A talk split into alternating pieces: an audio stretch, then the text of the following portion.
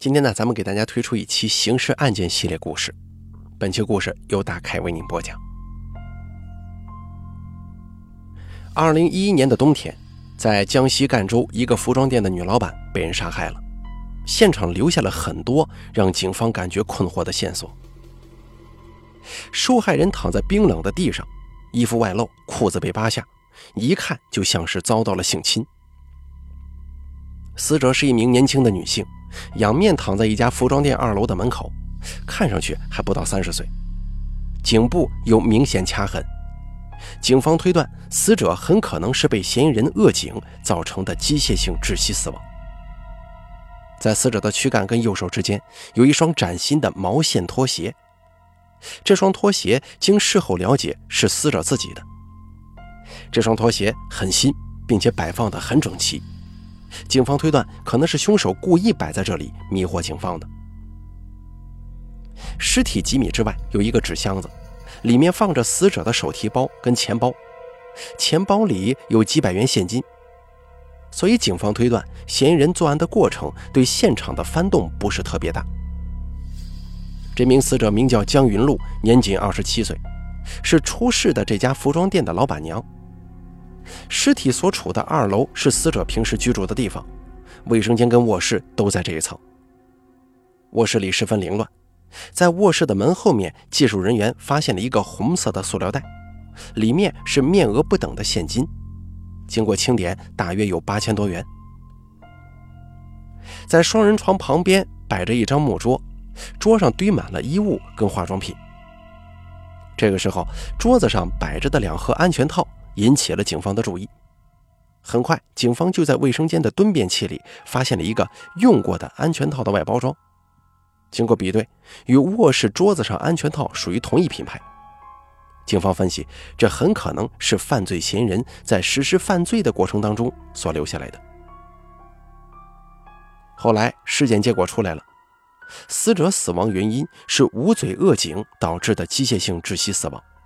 死亡时间大约在饭后两小时左右，也就是案发那晚八点半到十点半之间。此外，尸检结果还显示，死者在死后遭到了侮辱，但是死者体内并没有发现精液残留。根据这个检验结果，再加上在卫生间发现的安全套外包装，警方推断，嫌疑人在侮辱尸体的时候一定是使用了安全套的。经过家属检查。死者的一部手机跟一串金项链不见了，很可能是被嫌疑人给带走了。死者的服装店位于江西省赣州市的一条商业街，是一座两层小楼，一楼卖服装，二楼住人。在一楼的电梯口，技术人员发现了一双拖鞋，跟死者旁边的拖鞋样式是一样的，应该就是死者平时穿的拖鞋。其中一只拖鞋的底朝天。警方推断，可能在这里发生过搏斗。在一楼到二楼的楼梯上，还发现了拖拽尸体的痕迹，以及一枚清晰的皮鞋印。再加上死者的袜子很脏，警方推断，死者很可能是在一楼被人掐死的。嫌疑人很可能只有一个人。报案人是死者江云露的丈夫，他说，当天一大早他联系不上妻子，就匆匆忙忙地跑到店里。结果发现出事了。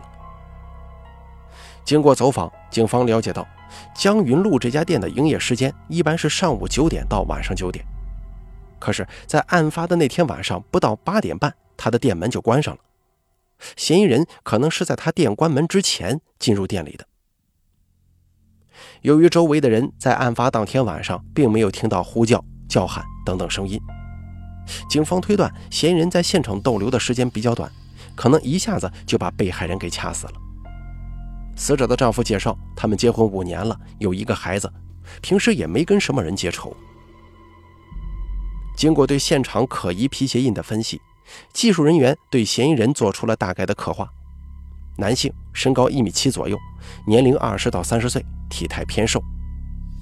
在死者的指甲缝隙当中，跟现场提取的烟头中，检测出同一男性的生物检材。但是在死者的脖子上却检出另外一名男子的生物检材。警方推断，其中一个生物检材肯定是犯罪嫌疑人留下来的。在服装店的一楼，墙上挂满了衣服，中间堆满了鞋袜。空间虽然不大，但是利用率非常高，现场没有明显搏斗的痕迹。警方推断，要么凶手与被害人认识，要么凶手趁被害人不备下的手。警方还发现，在一楼一进门处的一处电脑主机的电源线被拔了下来，但是经过技术人员分析，电脑本身并没有什么问题，所以这些线应该不是死者生前拔下来的。那么，如果是凶手所为的话，为什么凶手放着大量的现金不要，却搬一台不值钱的电脑呢？而且，为什么到最后电脑的主机他又没搬走？凶手对现金不感兴趣，却拿走了死者的项链跟手机。凶手对死者的尸体进行了侮辱，还想拿走死者的电脑。这个凶手究竟是一个什么样的人呢？江云路所在的镇子大约有五六万人，案发现场所在的商业街是当地的繁华地带。案发的时候，街上所有的监控探头恰好都在维修，这给警方制造了不小的麻烦。考虑到嫌疑人想要搬走电脑这个举动，侦查员对死者电脑进行了查看。警方发现，死者的异性网友多达七八十人，而且大多集中在赣州市范围内。警方推断，死者很有可能是因为跟异性的交往出了问题。在江云路几十个网友当中，警方发现有一个网名叫做“齐天大圣”的网友非常可疑。这个人在与江云路聊天过程当中，曾经威胁叫他断绝跟其他情人的关系，要不然会对他不客气。很快，警方找到了这个网名叫做“齐天大圣”的人。此人真名叫王星宇，是赣州市一家单位的工作人员，身高、体态跟年龄都比较吻合警方的画像。面对侦查员，王星宇没有否认跟江云路的暧昧关系。对于两个人后来产生的矛盾，也都承认，甚至对自己曾经威胁过江云路也不避讳。但是他并不承认作案，只说他是从言语上对江云路进行过威胁，吓唬吓唬他而已。然而，当警方问起江云路遇害那天晚上的行踪的时候，王星宇却说想不起来了。更让警方感到可疑的是，王星宇的脖子上有两道血道子。很像是被人用指甲抓挠留下来的，并且痕迹非常新鲜。那么，死者指甲缝隙里的生物检材会不会是来自王星宇的脖子呢？鉴定结果很快就出来了。让警方意外的是，王星宇的 DNA 跟死者身上的那两份生物检材都没有比对中。赣州市位于江西省南部，是江西省面积最大、人口最多的地级市。南康是赣州的一个区，这里最有名的物产是田柚跟脐橙，出事的服装店就在南康区的一个小镇上。警方除了对死者网友进行调查之外，还对死者的电话记录进行了调查，其中一个比较特别的电话号码进入了警方的视线。案发那一天，也就是十一月十六号晚上十九点多，这个号码还跟死者通话了几分钟。而死者跟这个号码之间的联系十分频繁。经查，这个号码的机主叫张元凯，二十七岁，男性，是南康区一家工厂的工人，身高一米七一，体态偏瘦，十分符合警方对嫌疑人的刻画。更为重要的是，警方在之前询问王星宇的时候，王星宇就提到过张元凯。王星宇警告江云路不要再来往的人，正是这个叫张元凯的人。据王星宇说，张元凯比较喜欢赌钱，经常去找这个江云路借钱。江云路几乎是有求必应，在几个月的时间里，他总共借给了张元凯上万元之多。那么，张元凯会不会因为还不上钱而产生了杀机呢？面对侦查员，张元凯十分坦然，他说，出事的那天晚上，江云路的确给他打过电话。不过那只是一个普通的催债电话，而他当时在单位的浴室洗澡，洗完澡就回宿舍休息了。这个情况得到张元凯工友的证实。而就在一筹莫展的时候，侦查员突然想起了死者的丈夫，因为他自始至终都表现得很平静，根本不像是刚刚死了妻子的样子。虽然在案发之初，警方就感觉江云露的丈夫不太对劲，但是毕竟人家家里刚出事没有证据，警方也不方便对他进行直接调查。经过侧面了解，结婚之后，江云露跟丈夫之间的感情一直不太好，直到案发前一个月，夫妻之间的矛盾才缓和下来。而缓和的原因是江云露怀孕了，也就是说一案两命。按照正常情况来说，死者的丈夫应该是非常悲伤才对，但是死者的丈夫表现非常正常，就像是没发生什么大事一样。虽然现场发现的皮鞋印跟死者丈夫并不一致，但针对死者丈夫的秘密调查还是迅速展开了。可是很快，警方就从死者公婆那里得知。死者遇害那天晚上，死者丈夫是在家里住的，好像死者丈夫是没有作案时间。这个时候，有侦查员提出疑问：死者公婆只是说死者丈夫当天晚上在家里住，那么案件发生的八点半到十点半之间，死者丈夫到底是不是在家里？这是一个疑问。为了弄清楚这个疑问，警方再次找到死者公婆，经过回忆。老人想起来，案发那天晚上，儿子回家比较晚，大约是晚上十点钟左右回的家。这样一来，死者丈夫就具备了作案时间。死者丈夫说，当天晚上下班以后，心情不太好，到河边散步去了，一直到十点来钟才回的家。但是很快，他的话就被两端监控视频给戳穿了。案发之前，他骑着摩托车从单位驶向了妻子江云路的服装店方向。案发之后十点多的时候，也就是从服装店方向回来的，这与他自己所说的在河边散心不符合。虽然仅凭监控无法判断他是否去过现场，但是他这个撒谎行为却让警方不得不把他与案件联系起来。警方提取了江云路丈夫的 DNA 进行比对。不久之后，鉴定结果出来了，江云露丈夫的 DNA 与两份生物检材都没有比中。事已至此，一连三个嫌疑对象都被否了，案件再次回到了原点。那么，杀害江云露的凶手到底是谁？警方再次陷入了困惑之中。这个时候，有个侦查员再次想到了已经排除嫌疑的张元凯。当时有很多人看到张元凯案发时正在洗澡，没有作案时间。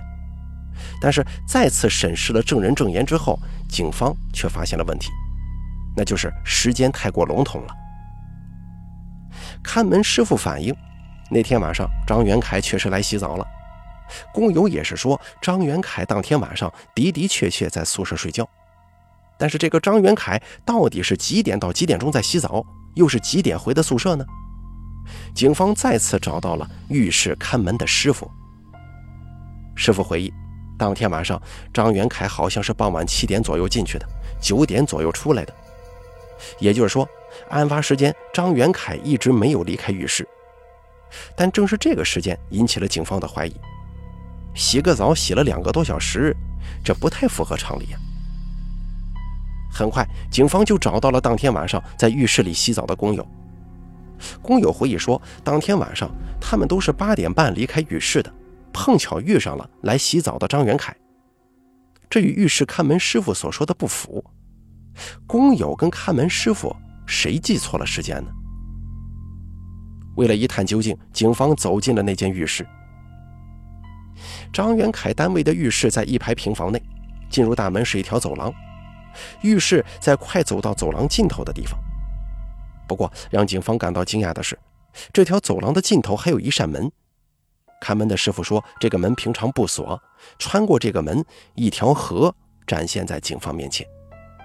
河上面有一座小桥，顺着桥过去就是死者所在的那个镇。死者的服装店就在镇口不远。张元凯当天在浴室里待了两个多小时。那么他是完全有时间从后门出去，抄近路赶到案发现场的。警方通过侦查实验，发现从浴室的后门走到案发现场来回只要四十分钟。警方当即采集了张元凯的血液样本，很快鉴定结果就出来了。张元凯的 DNA 与死者颈部遗留的 DNA 是相符的。看到鉴定结果，张元凯像是泄了气的皮球，瘫软在地。侦查员们都非常兴奋，感到案子马上就要破了。但是接下来的审讯，张元凯却说，他虽然去过现场，但是他没有杀人。警方当然不相信他所说的，所有的证据都指向张元凯。他是不是在做最后的狡辩跟抵抗呢？那么张元凯如何解释他留在死者脖子上的痕迹呢？张元凯说，案发那天晚上七点多，他的确去浴室洗澡了，但是刚进浴室，江云路就打电话来催他尽快还债。为了躲债，张元凯已经半个月没有见江云路了。电话里江云路的声音勾起了张元凯的欲望。他当时在电话里骗死者说：“今天刚结了工资，马上就到你那里去。”为了节省时间，张元凯从走廊的另一扇门跑了出去，抄近道去了江云路的店里。江云路发现张元凯根本不是来还债的，只是想跟他发生关系，气愤地骂了他半天。而张元凯除了在对方的颈部亲了一口之外，并没有达到目的，也就这一口让他留下了痕迹。然后他灰溜溜的走了。他抄近路返回浴室继续洗澡。这个时候，工友看到他就是在晚上八点钟左右。张元凯说，之所以自己不敢讲实话，是听说那天晚上他走了以后，江云路就遇害了，他生怕自己被牵扯到案子里。张元凯的交代听起来也算是合情合理，但警方并不甘心。哪有那么巧？又有作案时间，又有作案动机，而且死者身上还有张元凯的生物检材，警方并没有彻底排除张元凯的作案嫌疑。警方已经记不清那是第几次复勘现场了。警方把小楼的楼上楼下查了个遍，还是没发现。就在警方一筹莫展的时候，储藏室窗户外的飘台引起了侦查人员的注意。这个飘台在窗户以下一米左右，因为窗户装着栏杆，侦查员无法把头探出去，所以做不到对飘台全方面的观察。侦查员只好来到室外，拿梯子爬上三米多高的飘台。侦查员惊喜地发现，飘台上躺着一个用过的安全套。警方立即把安全套送检，但是距离案发已经十多天了，能否检测出什么信息？侦查员心中。比较忐忑。好在当天晚上检测结果出来了，安全套的外表检测出了被害人的生物检材，里面则检出了一名男性的生物检材，他跟死者指甲缝以及现场留下的可疑烟头同属一个男人。这个结果让警方看到了破案的希望，这个人应该就是犯罪嫌疑人。同时，这个结果也证明了张元凯不是侮辱尸体的人。那么这个人到底是谁呀？警方又采集了小镇上五六十个年龄、身高、体态符合嫌疑人特征的男青年 DNA，在比对到第六份血样的时候，一个叫张华的男人被比对上了。张华是赣州市南康区人，未婚，二十三岁，身高一米七，体态偏瘦。经过调查，张华二零一零年七月刚刚大学毕业。之前一直在外地打工，案发前不久刚刚回到南康。张华的家并不在死者所在的镇子，张华也不是死者的网友。死者的丈夫跟朋友都说，死者并不认识张华。案发后的第十四天，张华被捕了。面对证据，他交代了自己杀害江云路并且侮辱尸体的罪行。案子看似破了，但真的就这么简单吗？张华为什么要对素未平生的江云路做这种事情呢？王星宇脖子上的那两道抓痕又是怎么回事？死者丈夫那天晚上为什么也去了服装店的方向呢？终于到了揭开真相的时候了。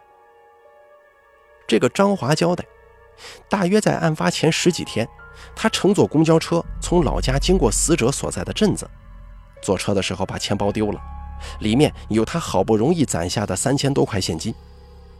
张华当时就怀疑是车上的一个年轻女人干的。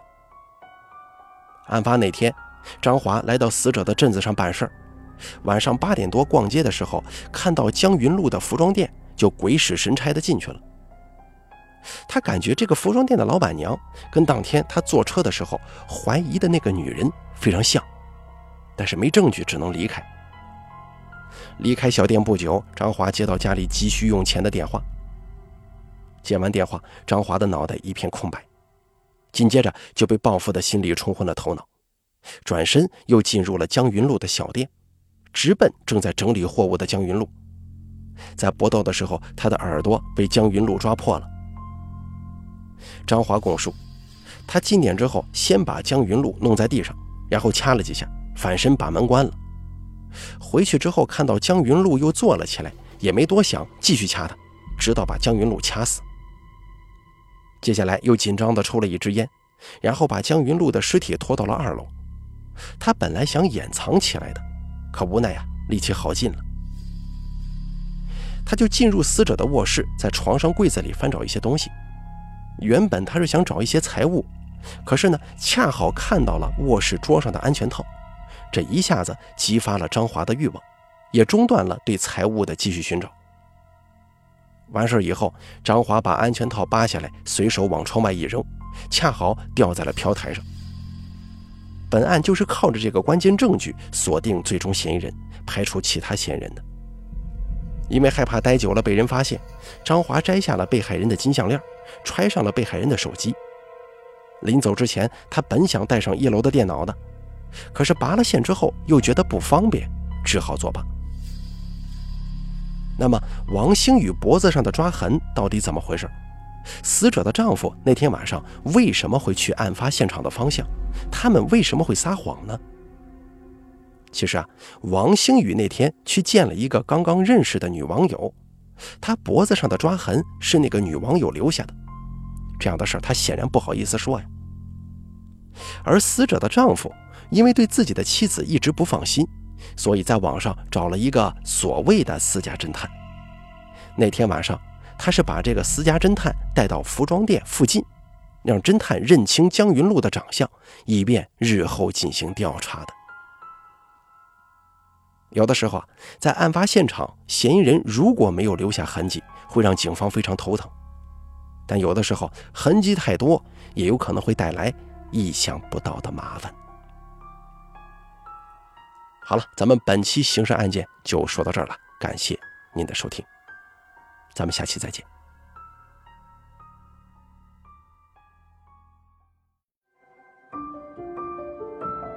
本期故事演播完毕，想要了解大凯更多的精彩内容，敬请关注微信公众账号“大凯说”，感谢您的收听。